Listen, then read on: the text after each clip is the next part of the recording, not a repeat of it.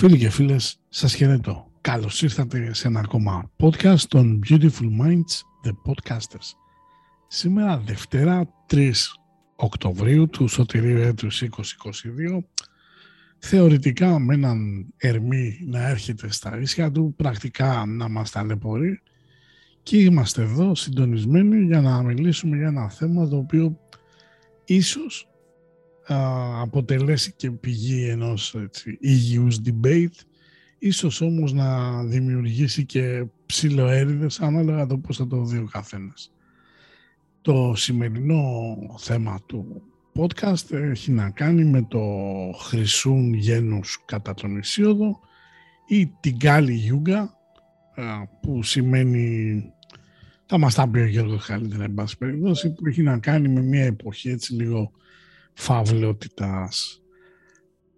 Μαζί μας στην άλλη άκρη της Θεσσαλονίκης, της Ελλάδας, ο Γιώργος ο Βαφιάδης. Τζόρτζ, σε χαιρετώ. Σας χαιρετώ όλους, να είστε καλά. Σήμερα έχουμε ένα ωραίο ιδιαίτερο θέμα να μιλήσουμε. Κάλι Γιούγκα και για τον Ισίωδο, τα γέννη του Ισίωδου, οπότε θα είναι ενδιαφέρον. Και βέβαια μαζί μας και ο Στέργιος. Θα έλεγα γεια σας φίλοι μου καταρχάς, και οι φίλοι που είναι τώρα εδώ στο διαδίκτυο, αλλά και οι φίλοι που θα απολαύσουν τη συζήτηση. Θα ήθελα πιο διευρυμένα αυτό που είναι να πούμε είναι πώς από το χρυσούν γένος του Ισιώδου καταλήξαμε στο σιδηρούν γένος του Κούλη, και να δούμε πώς εξελίσσεται ο πλανήτης και το Metaverse που ζούμε. Κοιτάξτε να δες τώρα, γιατί με το καλημέρα μου με βάζεις σε μπρίζες, έτσι, δεν ξεκινάμε καλά. Είμαι και παρμένος λίγο με τα μηχανήματα, είμαι στο όπα να τους δώσω μία να φύγουν από το παράθυρο. Κοίταξε να δεις τώρα, είχαμε την Κάλι Γιούγκα, τώρα είμαστε στην εποχή του Κούλι Μούγκα.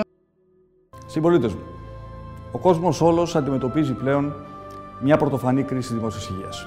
Ο κορονοϊός επεκτείνεται, θα πεθάνουμε όλοι! Τα παιδιά μας θα βρεθούν με πολύ ελεύθερο χρόνο. Σε αυτά λοιπόν απευθύνομαι. Ρε φύγε ρε μαλάκα από εδώ ρε μπρο. Έτσι, και περνάμε και στην εποχή του Λούλι Λούγκρα. Είναι... πάει συριακά. Οπότε, ξέρεις τι γίνεται. Νομίζω ότι ο Ισίωδος καλά μας τα έχει πει, αλλά επίσης δημιουργείται ένα conflict περίεργο. Θα ξεκινήσω λίγο με τον Γιώργο, έτσι.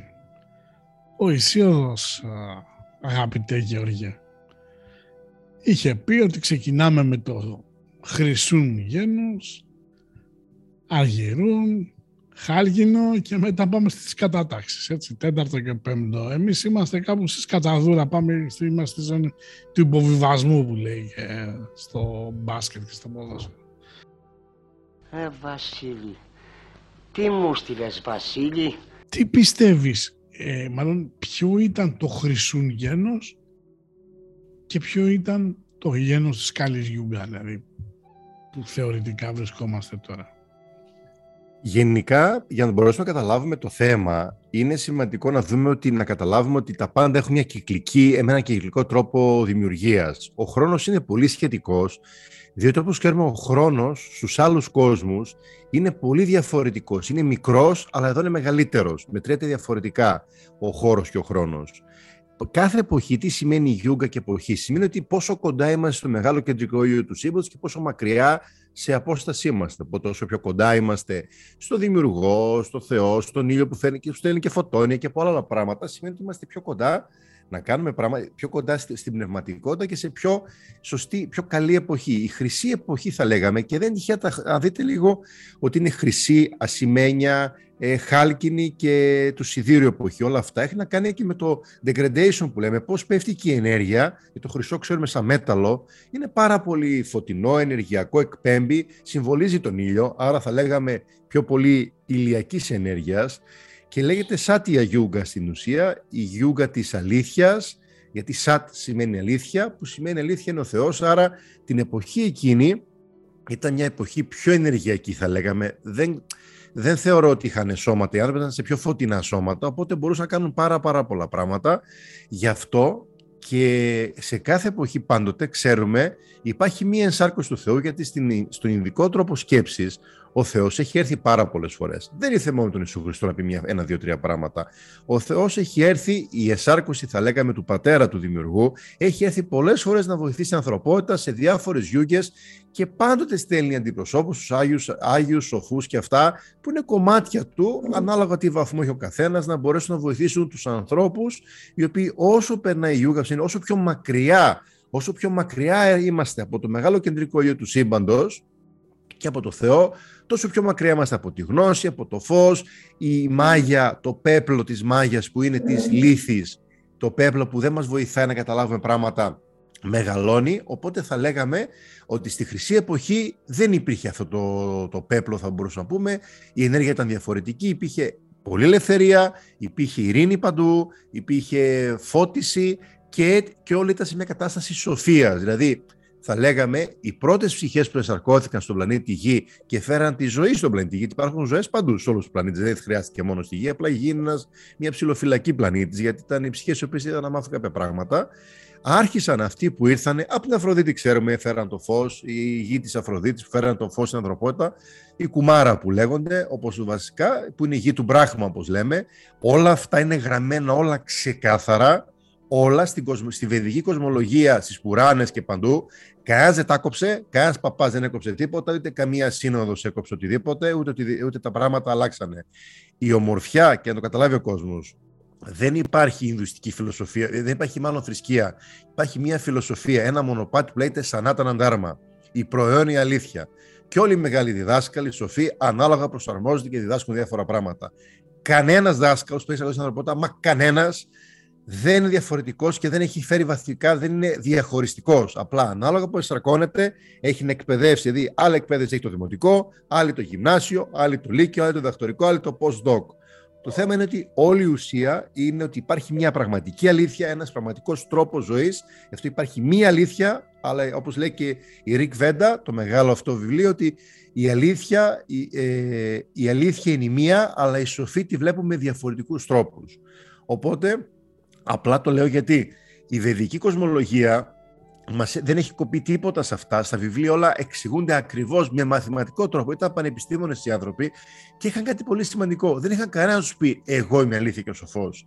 Γι' αυτό και δεν υπάρχει δημιουργός. Όλοι τους οι σοφοί, διδάσκαλοι, Άγιοι, Άβαταρς βοηθήσανε να έρθει η γνώση. Δεν ήθελε ένας να πει εγώ είπα αυτό, ακολουθήστε κοινό. Πού το Χριστός το έκανε αυτό το πράγμα, οι μαθητές το κάναν και άλλοι. Οπότε έχει μια πανεπιστημιακή γνώση βαθιά, γι' αυτό και έχουν αποκαλύψει τα πάντα και τώρα τα βρίσκουν οι επιστήμονες. Οπότε για να βοηθήσουν να καταλάβει ο κόσμος, υπάρχει μια κυκλικότητα, μια κατάσταση που υπάρχουν διάφορες εποχές που είτε είμαστε πιο πολύ στο φως ή όπως τώρα που είμαστε στην Κάλι Γιούγκα, στη Σιδηρούν εποχή, όπως λέμε, είμαστε σε κατάσταση, θα εξηγήσω ακριβώς τι παίζει σε αυτήν την εποχή, γιατί είναι μια δύσκολη εποχή και έχει 400.000 χρόνια γενικά, δεν είναι μικρή. Ξέρετε, είναι πάρα πολλές εκατομμύρια χρόνια ο τρόπος που μετριέται όλο αυτό το πράγμα. Γι' αυτό και βλέπουμε ότι έχουν έρθει μεγάλοι πολιτισμοί, σημαντικοί, έχουν εκπέσει, όπως η Αρχαία Ελλάδα, όπως η Αίγυπτος, όπως και η Ινδία έχει περάσει, όπως οι Πέρσες. Δηλαδή, όλα αυτά είναι μια κυκλικότητα γιατί έχουν έρθει να δώσουν κάτι, όπως και η ζωή. Φτάνουν στο απόγειο και μετά πέφτει. Είναι και η ενέργεια, έτσι πάει. Είμαστε σε ένα διαδικό κόσμο. Κάτι ανεβαίνει, κάτι κατεβαίνει. Οπότε για να βοηθήσω τους ανθρώπους, η χρυσή εποχή, η σάτια γιούγκα που λέτε, της γνώσης, της αλήθειας, ήταν μια πολύ σημαντική εποχή γιατί οι άνθρωποι, τώρα άνθρωποι με μια διαφορετική έννοια, ήταν όλοι μέσα στο φως, όλοι μέσα στη γνώση και δεν λείπε τίποτα. Γι' αυτό και ζούσαν, θα δείτε πάρα πολλές φορές, ζούσαν πάρα πολλά χρόνια. Δεν ήταν 100 χρόνια ζωής. Λέγανε στις Πουράνες ότι ένας γιόγκι 4.000 χρόνια διαλογιζότανε για να φτάσει στη φώτιση. Ναι, τα χρόνια εκεί ήταν πολύ μεγάλα, διότι δεν υπήρχε η έννοια, τα καρμικά πράγματα που γίνανε μετά και επηρεάσαν το σώμα. Οπότε είχαμε παραπάνω ζωή σαν ανθρωπότητα και οτιδήποτε. Γι' αυτό και βλέπουμε ότι στα κείμενα τα σοφά, ότι ένας γιόγκι, ας πούμε, ένας σοφός, έκατσε διαλογισμό και έκανε 2.000 χρόνια, 1.000 χρόνια. Γιατί τότε μιλάμε για εκατομμύρια χρόνια πίσω, έτσι. Δεν μιλάω για χιλιάδες χρόνια, μιλάω τώρα πολύ πίσω την εποχή του Κρίσνα. Για να καταλάβει ο κόσμος κάτι. Όταν ήρθε ο Κρίσνα, ο πιο υψηλής ενσάρκωση του Θεού, και έφυγε, τότε ξεκίνησε, δηλαδή 5.000 χρόνια πριν, ξεκίνησε η Κάλι Γιούγκα. Εγώ μιλάω τώρα πίσω, μιλάω για αντβαπάρα γιούγκα, για τρέτα γιούγκα, δηλαδή μιλάμε χρυσή εποχή είναι η πρώτη, δεύτερη ασημένια εποχή. Περίμενε τώρα γιατί θα αρχίσει να μας δώσει τα μυαλά στα χέρια και είμαστε και σε μια λίγο προχωρημένοι. Πάμε λίγο να τα πάρουμε από την αρχή. Αυτός ο κόσμος, τουλάχιστον έτσι όπως το ξέρουμε, ξέρω εγώ, έτσι. Η γη έχει μια ηλικία, ξέρω εγώ, 4 δισεκατομμύρια χρόνια, 5 πόσα, έτσι. Το ένα είναι. Έχει μια προϊστορία τεράστια. Αλλά αν τα λάβουμε με βάση αυτά που μας λένε οι επιστήμονες και εμείς λέμε ότι ο άλλος ήταν πριν μερικά εκατομμύρια χρόνια και κάνει διαλογισμό, κατά πάσα πιθανότητα ήταν χωμοπίθηκους, έτσι, γιατί δεν ήταν... Δηλαδή, αυτά που λέμε έρχονται σε μια... αναντιστοιχεία. Μετά ένα δεύτερο που θέλω να τονίσω.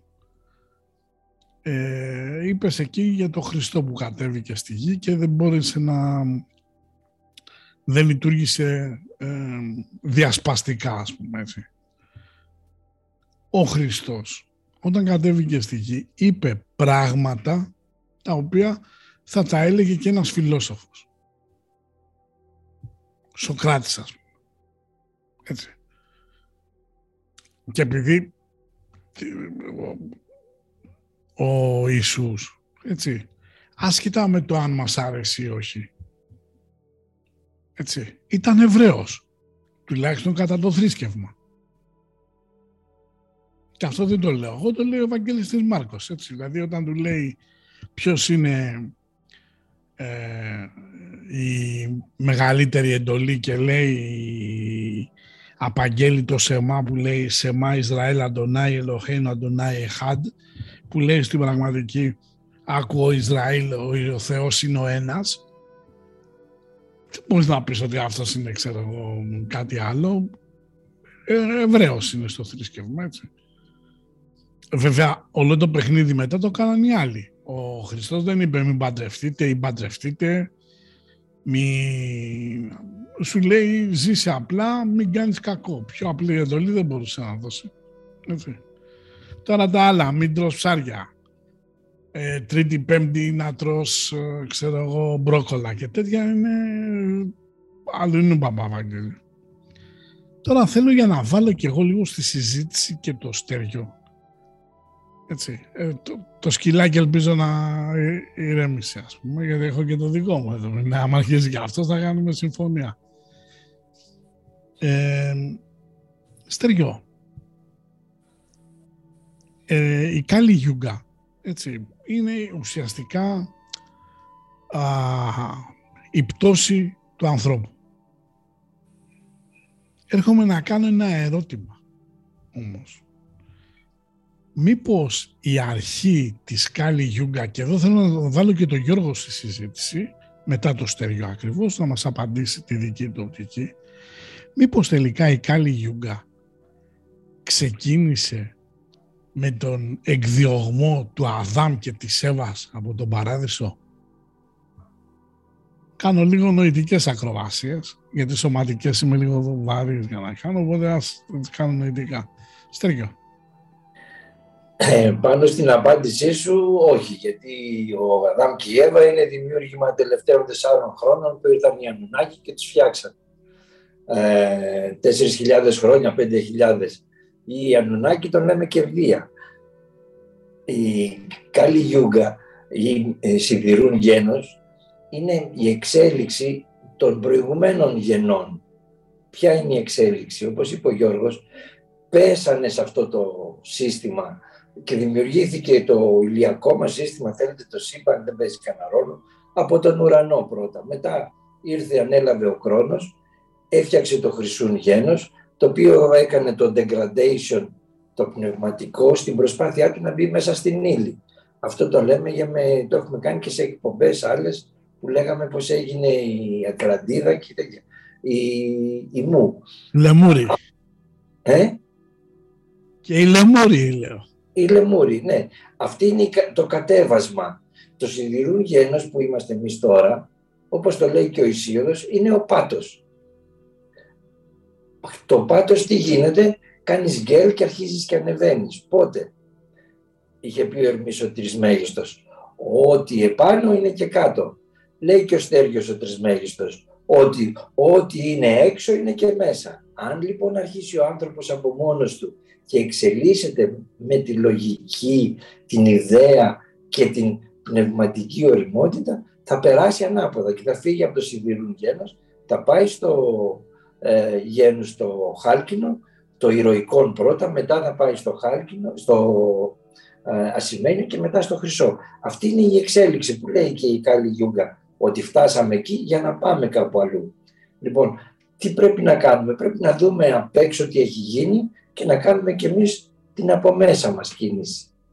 Ο Αδάμ και η Εύα είναι μέσα σε αυτή την κατάσταση, είναι ένα δημιούργημα. Οι χριστιανοί το ονομάζουν Αδάμ και Εύα.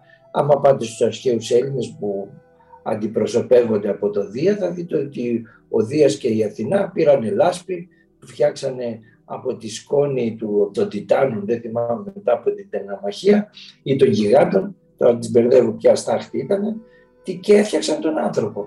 Φύσηξε η Αθηνά και μπήκε το πνεύμα. Άμα πάτε στους Ανουνάκη θα διαβάσετε ότι ο Άκη, δεν θυμάμαι τέτοιο, ο τάδε γεννησιουργός Θεός έφτιαξε αυτό. Όλοι το ίδιο πράγμα όμως λένε, ότι φτιάξαν έναν άνθρωπο δούλο, τον Αδάμ και την Εύα, γι' αυτό και τον τιμώρησε ο Θεός και λέει δούλευε με τον ιδρώτα του προσώπου σου θα φας, και τον τιμώρησε για να μπορέσει να εξελιχθεί χωρώντας αυτό το σώμα που έχουμε, γιατί αυτό φτιάξανε. Το σώμα φτιάξανε στην πραγματικότητα για να μπορεί να ζήσει μέσα στο γήινο πεδίο. Χωρώντας αυτό το σώμα, να πάρει τις εμπειρίες, να ανέβει από το ενστικτόδες που είναι ο εγκέφαλος, πώς τον λέτε, τον εγκέφαλο της σπονδυλικής στήλης που είναι το ένστικτο εκεί μέσα, και να ενεργοποιήσει τις δύο πλευρές, τον αριστερό και το δεξί εγκέφαλο, για να μπορέσει να λειτουργήσει και να ανέβει πνευματικά ο άνθρωπος και να φύγει από το φυσικό πεδίο. Τα έχουμε πει και σε άλλες εκπομπές. Σελήνη γη να την κοπανίσει, να πάει στον ήλιο να εξελιχθεί. Δεν ξέρω όσο απίτησα. Το πάλεψες. Λοιπόν, Γιώργο, να σε ρωτήσω κάτι. Διάβασα κάπου ότι λέει 23 Οκτωβρίου το 2015 ο Σάι Μπαμπά έδωσε το ένασμα της Σάτια Γιούγκα. Τι παίζει με αυτό, αν το ξέρεις έτσι? Ναι. Να προσθέσω λίγο κάτι, ότι το θέμα Αδάμ και Εύα έχει να κάνει πάρα πολύ με πριν τη Λεμούρη εποχή. Στην ουσία, Αδάμ και Εύα, όταν οι άνθρωποι ήταν αρσενικοθήλικοι, στην ουσία ερμαφρόδιτη, η ισορροπία αρσενικού θηλυκού, τότε ξεκίνησε στη Λεμούρια περίοδο ο διαχωρισμός των διάδων στην ουσία και έγινε Λεμούρια περίοδος, αλλά μιλάμε στις αρχές, έτσι, και έγινε, θα λέγαμε, η ΕΔΕΜ, ναι, αυτό το πράγμα. Κάτι ακόμα ήθελα να προσθέσω, για να μπορέσουμε σε κάθε άλλη εποχή υπάρχει ένας κατακλυσμός, δηλαδή μετά τη χρυσή εποχή έχουμε το αργυρό γένος, το οποίο εντάξει ξέρουμε ότι ακόμη είχε φως, αλλά ο κατακλυσμός του γίγου ήταν αυτός που έκλεισε στην ουσία, γιατί πάντοτε για να πάμε σε μια νέα εποχή έχετε ένα πολύ μεγάλο τέλος, δηλαδή η μητέρα, η φύση και ο δημιουργός θα καθαρίζει όλα, γιατί έχουν γίνει διάφορα πράγματα, και στο κατακλυσμό του γίγου ξεκινάει να τελειώνει το αργυρό γένος, να πάμε στο χάλκινο γένος που έχει ο κατακλυσμός του Δευκαλίωνα μετά, που γίνεται όλο αυτό το πράγμα, και το σημαντικό πράγμα στο χάλκινο γένος ήταν οι πόλεμοι. Τότε, δηλαδή, όσο φεύγαν από το φως και πήγαν στη χωριστικότητα και νομίζαν οι άνθρωποι ότι είναι διαδικοί, δικό σου, δικό μου, ξεκίνησαν οι πόλεμοι. Οπότε όλοι οι πόλεμοι ξεκίνησαν στο χάλκινο γένος στην ουσία, που τα πράγματα εκεί πέρα γίναν κάπως δύσκολα. Δηλαδή, θα λέγαμε Σάτια Γιούγκα φως, Τρέτα Γιούγκα, πολύ σημαντική, γι' αυτό και λέμε στην κοσμολογία της Βεδικής, διαλογισμός, εκεί πέρα μπαίνει πολύ έντονα πια τελετουργίες βεδικές, Γιάγνα στη φωτιά και αυτά.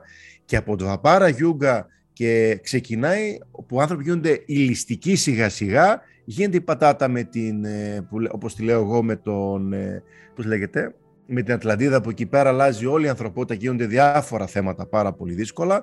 Οπότε έχετε και εκεί πέρα ο κατακλείσμα του Δευκαλίωνα, Δευκαλίωνας, Νόε, Ινδικά είναι ένα όνομα.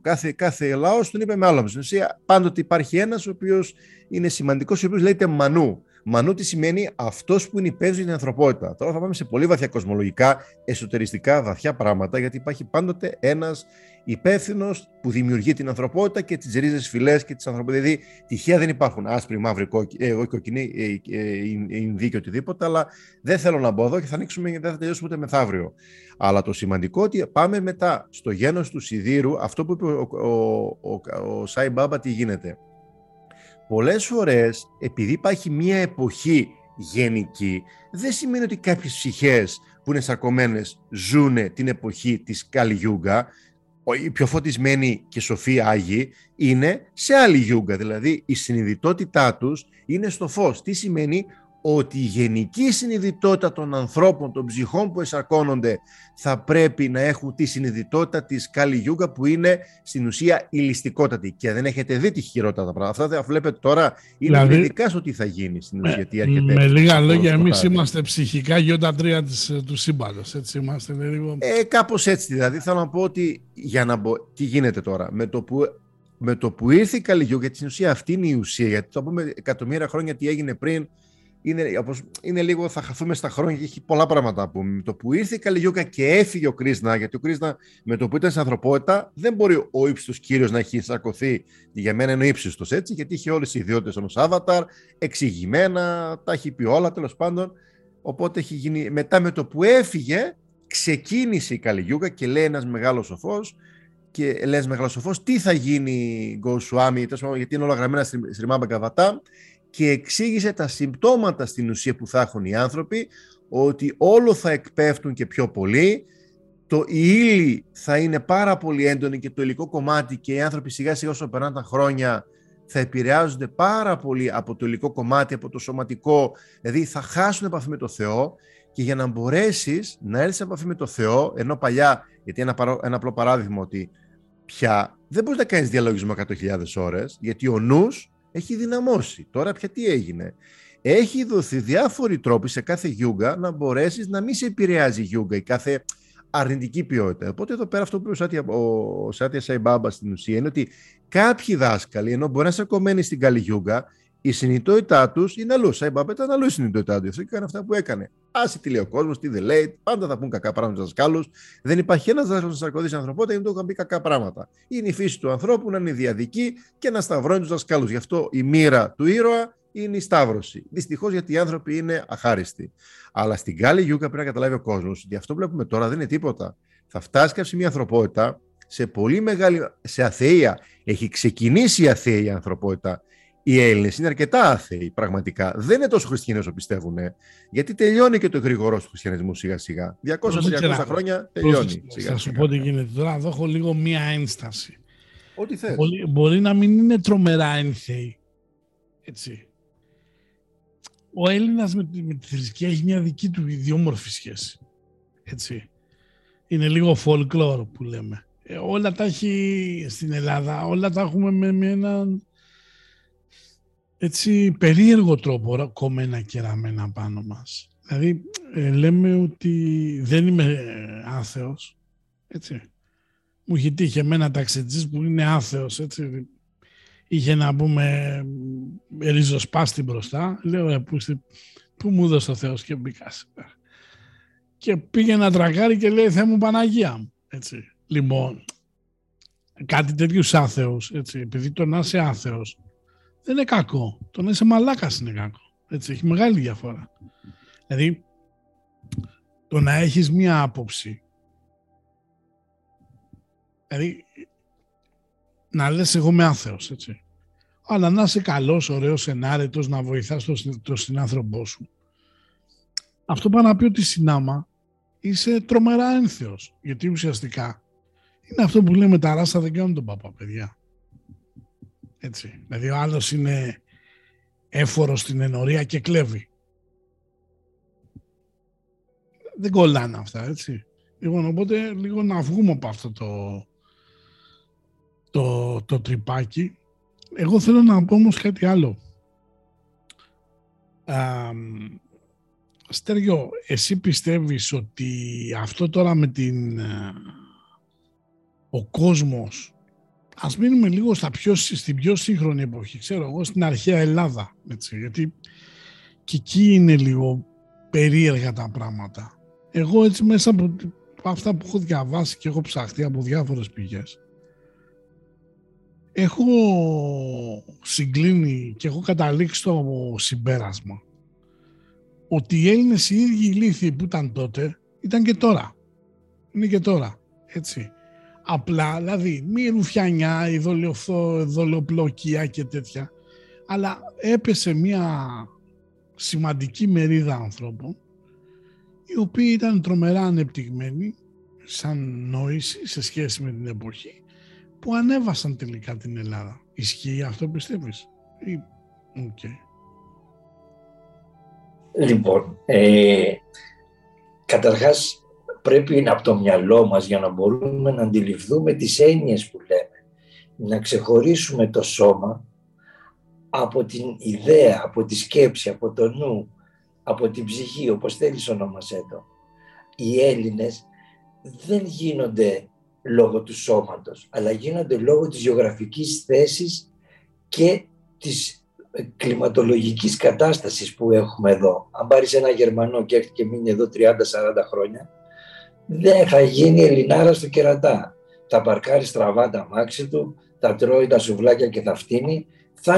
Είναι το κλίμα, παιδιά. Είτε είσαι εδώ, είτε είσαι στην Πελοπόννησο, είτε πας στη Σικελία, θα δεις την ίδια συμπεριφορά.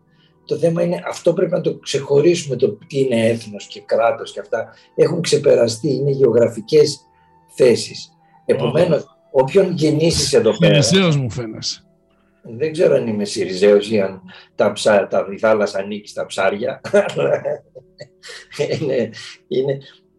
Τι θέλω να πω με αυτό, ότι αν έρθεις και μεγαλώσεις σε μια περιοχή τέτοια, θα πάρεις, όταν πας στο Μεξικό, θα βγεις τεμπέλης. Γιατί είναι ο ήλιος τέτοιος βαρά, ή αν πας στην Αίγυπτο, θα είσαι αραχτός, γιατί είναι οι θερμοκρασίες. Λοιπόν, το Ελλάς και αυτά, δηλαδή θες να πεις ότι ο Τούρκος που γεννιέται στη Σμύρνη είναι ο ίδιος με τον Τούρκο που γεννιέται στην Άγκυρα? Όχι, έχουν τεράστια διαφορά. Δέστε στις εκλογές τι ψηφίζει ο ένας και τι ψηφίζει ο άλλος. Για να καταλάβετε ότι είναι το κλιματολογικό που αλλάζει. Δεν είναι κάτι. Επομένως, Έλληνες αυτοί που μεγαλώσαν εδώ, όταν είναι κοντά στην Ακρόπολη, είναι πιο φιλόσοφοι. Ενώ όταν είναι κοντά στον Ταΐγετο, είναι πιο πολεμικοί. Αυτά τι είναι? Είναι οι ενέργειες των εδαφών. Και αν πάτε και προχωρήσετε πιο πέρα, θα δείτε ότι η Ακρόπολη έχει μια ακτινοβολία ειδική, η οποία αλλάζει τα πράγματα. Και αυτή η γεωγραφική θέση μας κάνει σαν Έλληνες. Αλλά να πω σε αυτά που είπε, επειδή ο Γιώργος είπε την ασιατική πλευρά της ίδιας ιστορίας, να πω και την ελληνική πλευρά του Ισίοντο επάνω στην ίδια ιστορία. Ότι έχουμε, όπως είπαμε, ο ουρανός είχε στήσει έναν άναρχο κόσμο, ήρθε ο Κρόνος, έβαλε την αρχή και τους τάξη και τους νόμους και τη διοίκηση στους ανθρώπους που έφτιαξε τότε, οι οποίοι ήταν το χρυσού γένος. Οι άνθρωποι που έφτιαξε τότε, και εννοώ το σώμα πάντα, έτσι, δεν είχαν τη διοίκησή τους, δεν ήταν αυτοδιοίκητοι. Η διοίκηση γινόταν από τα ντέλβας, που ξέρει ο Γιώργος να μας λέει, τα οποία είναι οι άγγελοι, δηλαδή τη διοίκηση των ανθρώπων δεν την αφήσαν στους ανθρώπους. Όταν ήρθε ο Δίας όμως, που ήταν πιο μαγκάκος και πιο λαμόγιο, το μεγάλωσε και κατσίκα, τι περιμένεις? Λοιπόν, άμα μεγαλώσει μεγάλα κατσίκα, κάτι τέτοιο, ενώ αν έπαιρνε νονού θα ήταν καλύτερος. Λοιπόν, τι έκανε? Έβαλε τους ανθρώπους να διοικηθούν από τους ανθρώπους. Και εκεί η Κάλι Γιούγκα έγινε στον απόγειο που λέμε, στο σιδηρούν γένος, έδωσε τα πάντα, πολέμους και όλα αυτά τα ιστορικά που ζούμε. Και δημιουργήθηκε αυτό με την πτώση της γλώσσας. Οι άνθρωποι στα προηγούμενα επίπεδα δεν μιλάγαν μεταξύ τους, είχαν επικοινωνία εσωτερική, δεν χρειαζόταν να μιλήσουν. Βγήκε η γλώσσα, στην αρχή ήταν η αρχαία ελληνική, η σανσκριτική, όπως θέλετε πέστε την, και φτάσαμε τώρα στα τελευταία χρόνια, για να μην πηγαίνουμε πίσω, είχαμε μια καθαρεύουσα του Ροΐδη και φτάσαμε στην απλή καθαρεύουσα, μετά φτάσαμε στη δημοτική του Ψυχάρη και σήμερα είμαστε στη γλώσσα του τίποτα, που είναι ελληνοαγγλικά και οι φράσεις και οι ιδέες δεν υπάρχουν μέσα εκεί. Είναι περιγραφική κατάσταση, είναι το δημοτικό και το γυμνάσιο, γιατί στο Λύκειο κάνουμε και ιδεών. Σήμερα οι άνθρωποι μιλάνε στο επίπεδο της περιγραφής, δεν μπορείς να μιλήσεις. Με κρίση, γιατί κουράζεται ο νους. Αν πάει ο άλλος, του δίνεις ερωτήσεις να σκεφτεί, πονάει το μυαλό του μετά από λίγο. Επομένως έχουμε φτάσει στα τελευταία συστήματα και πιστεύω ότι ο κατακλυσμός που έλεγε ο Γιώργος θα γίνει τώρα. Ελπίζω να είναι καλό παιδί ο φίλος μου ο Πούτιν, να πατήσει το κουμπί, να δούμε και έναν ουράνιο κατακλυσμό, έτσι, πυρηνικό, να το ευχαριστηθούμε. Γιώργο, καταρχήν, πρόσεξε να δεις. Αυτή τη στιγμή, σε τι κατάσταση πιστεύεις ότι βρίσκεται η ανθρωπότητα με βάση τις διδαχές της Γιούγκα? Ναι. Καλή Γιούγκα. Δύο πράγματα τεχνικά να προσθέσω και για πιο σωστότητα. Όλα έχουν να κάνουν με την αλήθεια, πόσο στην αλήθεια είσαι, γι' αυτό η Σάτη Γιούγκα είναι αλήθεια, πόσο στο σωστό ηθικό δρόμο, γι' αυτό πάντοτε οι αρχαίοι Έλληνες λέγανε η ηθική, το ηθικό είναι πολύ ψηλό κομμάτι, άρα πόσο σημαντική είναι η ηθική και επίσης πόσο κοντά στην αλήθεια και στο Θεό είμαστε. Στη Σάτια Γιούγκα κράτησε 1.728 χρόνια στην ουσία. Οι άνθρωποι ζούσαν 100.000 χρόνια. Τα έχω γραμμένα και ήθελα απλά τα ψάχνω τόση ώρα. Η Τρέτα Γιούγκα, η ασημένια εποχή, κράτησε 1.296 χρόνια. Οι άνθρωποι ζούσαν εκεί πέρα πολύ παραπάνω. Στην Τβαπάρα Γιούγκα είναι 1.000 χρόνια. Βλέπετε ότι πολλά χρόνια περάσαν και είχαν, αλλά κάθε εποχή εκείνη είχε και την τεχνική της για να βοηθηθεί και ο άνθρωπος και οτιδήποτε. Τώρα, σαν την Κάλι Γιούγκα που ζούμε, που έχουν περάσει 5.120 χρόνια ακόμη και έχουμε άλλα 432.000 χρόνια για να ολοκληρωθεί σαν τη Γιούγκα, και εκείνη που θα σαρκωθεί οι τελευταίες σάρκος του Θεού, που είναι ο Κάλι και Άβατα, που είναι η Δευτέρα Παρουσία που λένε. Αυτά είναι γραμμένα όλα. Θέλω να πω δηλαδή, σε αυτή τη φάση είμαστε. Τι σημαίνει Κάλι Γιούγκα? Ότι είμαστε πολύ μακριά από την αλήθεια. Ότι η αλήθεια είναι στο 25%. Δηλαδή, λες κάποια πράγματα, η αλήθεια πόσο μπορείς να τη βρεις, βλέπεις ότι όλοι μιλάνε. Ποιος κρατάει την αλήθεια? Τελικά, πού είναι η αλήθεια? Μοιρασμένη στο YouTube ή οπουδήποτε. Άρα, η αλήθεια είναι ταλαιπώρια να τη βρεις. Η πραγματική αλήθεια, μιλάμε έτσι, η θεία αλήθεια. Δεύτερο, μετά, ότι αρχίζει η ποιότητα των ανθρώπων και οι σχέσεις να γίνεται άσχημη. Δυναμώνει η ληστικότητα, το χρήμα. Και ακόμη, δεν έχετε, ακόμη είναι. Αυτά που βλέπουμε είναι πολύ αρχικά. Θα φτάσεις και σε μια ανθρωπότητα να είναι πλήρης στο σκοτάδι. Στο τέλος Κάλι Γιούγκα, 400.000 χρόνια μετά, τότε θα εσαρκωθεί ξανά ο Κάλι και Άβατα, η λεγόμενη παρουσία, και θα τελειώσουν όλα. Γιατί η ανθρωπότητα πάει σε πολύ. Βλέπετε ότι. Καταρχήν να σε ρωτήσω κάτι, γιατί μας μπέρδεψες Κάλι Γιούγκα και τέτοια. Ναι.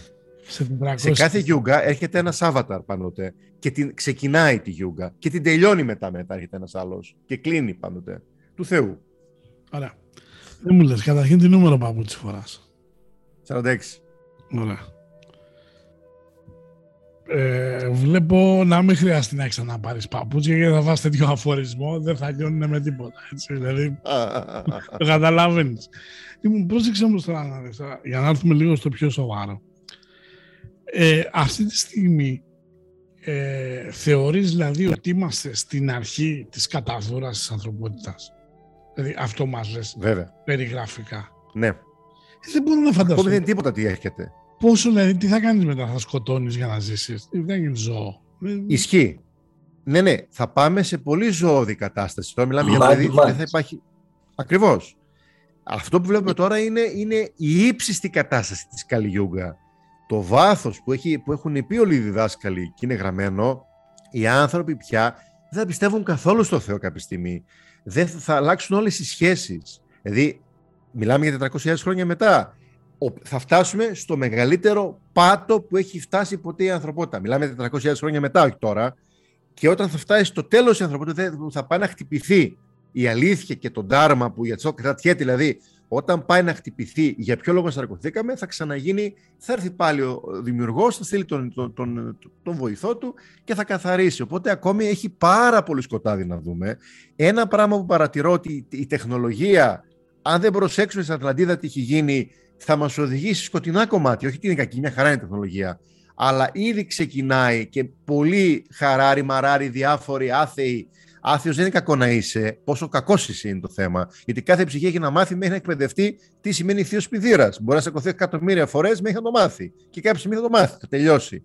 Αλλά το σημαντικό είναι ότι η Κάλι Γιούγκα, αυτό που ζούμε τώρα, είναι βασίλειος αυτό που θα έρθει. Και δεν το λέω φοβιστικά. Είναι όλα γραμμένα, είναι όλα ακριβώς τι θα γίνει. Γιατί πάντοτε κοσμολογικά οι μεγάλοι σοφοί ξέραν ακριβώς τι θα γίνει. Γι' αυτό και ο Θεός πάντοτε στέλνει άγιους, σοφούς, ανθρώπους που μας κρατάνε σε ισορροπία. Μια φορά θυμάμαι, ρώτησα τον δάσκαλό μου και του λέω: Δάσκαλε, είναι ζωή, είναι θεία ενσάρκωση ο δάσκαλός μου, το σπάμε πολύ μεγάλη ενσάρκωση. Και του λέω: Δάσκαλε, τι γίνεται με την Κάλι Γιούγκα, τι γίνεται, είμαστε στην Κάλι Γιούγκα, τι γίνεται και αυτά. Μου λέει: Όχι. Όχι στην Κάλι Γιούγκα, λέει, είμαστε. Απλά λέω για τον Κάλι και Άβατα το ρώτησα κάτι. Μου λέει: Ακόμη η ανθρωπότητα της έχει δοθεί χάρη να βοηθηθεί και να πάει στη θέωση. Δηλαδή, έχουν δοθεί τεχνικές, γι' αυτό βλέπετε ότι με το που τελείωσε η εποχή των ηχθείων, πόσοι διδάσκαλοι ενσαρκώθηκαν. Τώρα δεν έχουμε πολλούς, γιατί πάμε σε ένα υδροχωικό μοντέλο διαφορετικό. Πόσοι στην εποχή των ηχθείων δάσκαλοι ενσαρκώθηκαν, σαν η Μπάμπα, ο διάφορο, δεν σημασία καλός ή κακός, είχαν να δώσουν τα δικά τους μαθήματα.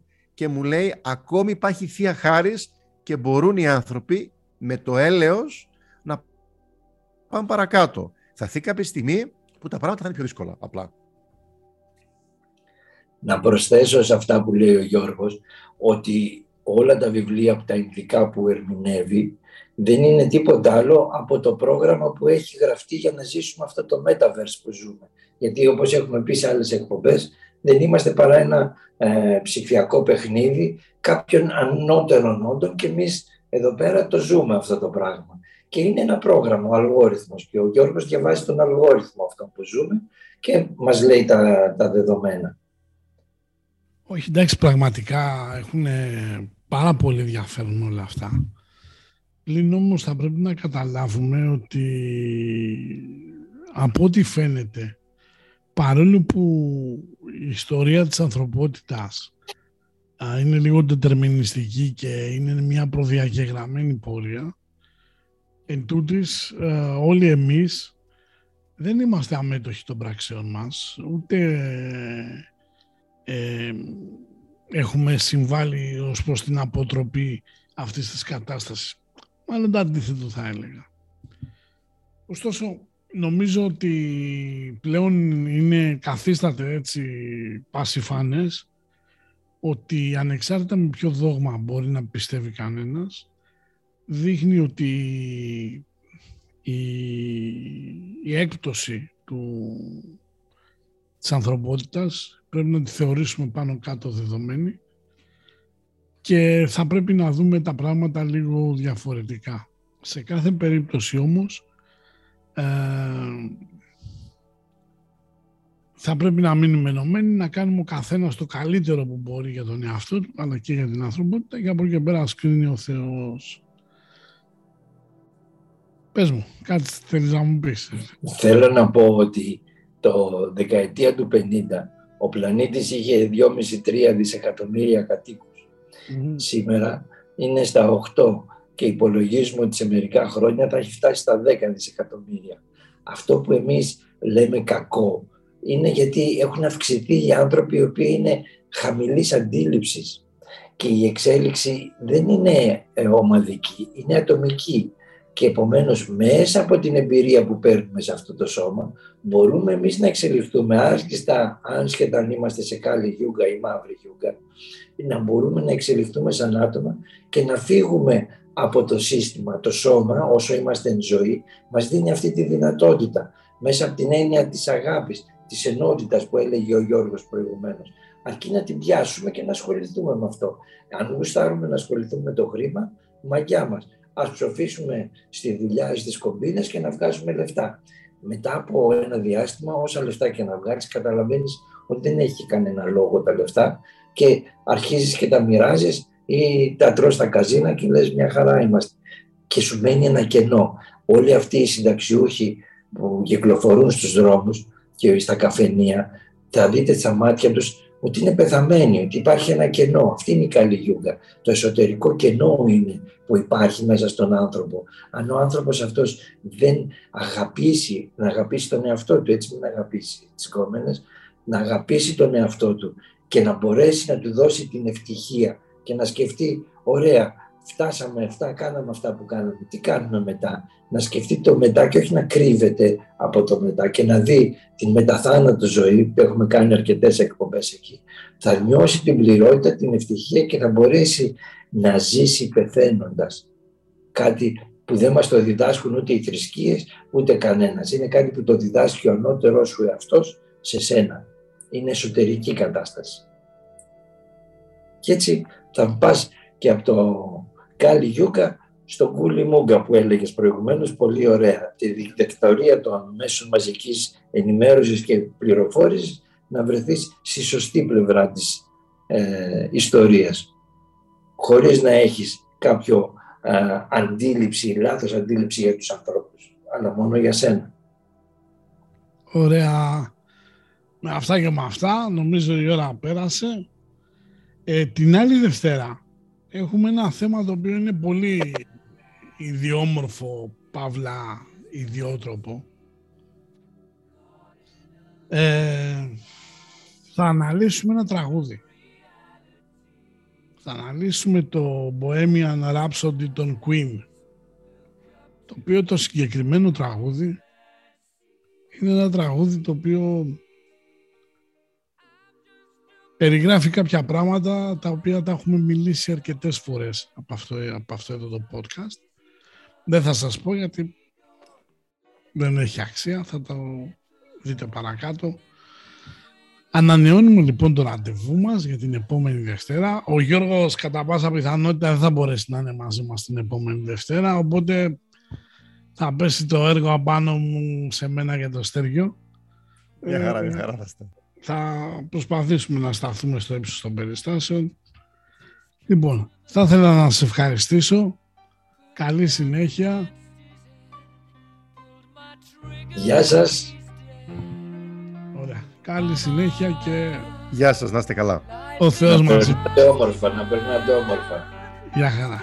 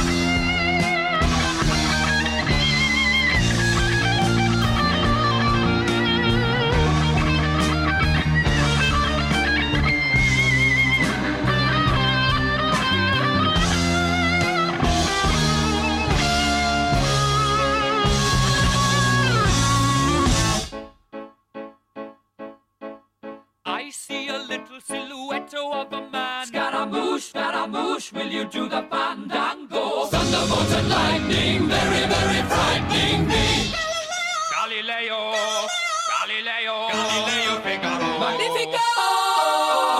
I'm just a poor boy and nobody loves me. He's just a poor boy from a poor family, sparing his life from this monstrosity. Easy come, easy go, will you let me go? Bismillah, no, we will not let you go. Let him go! Bismillah, we will not let you go. Let him go.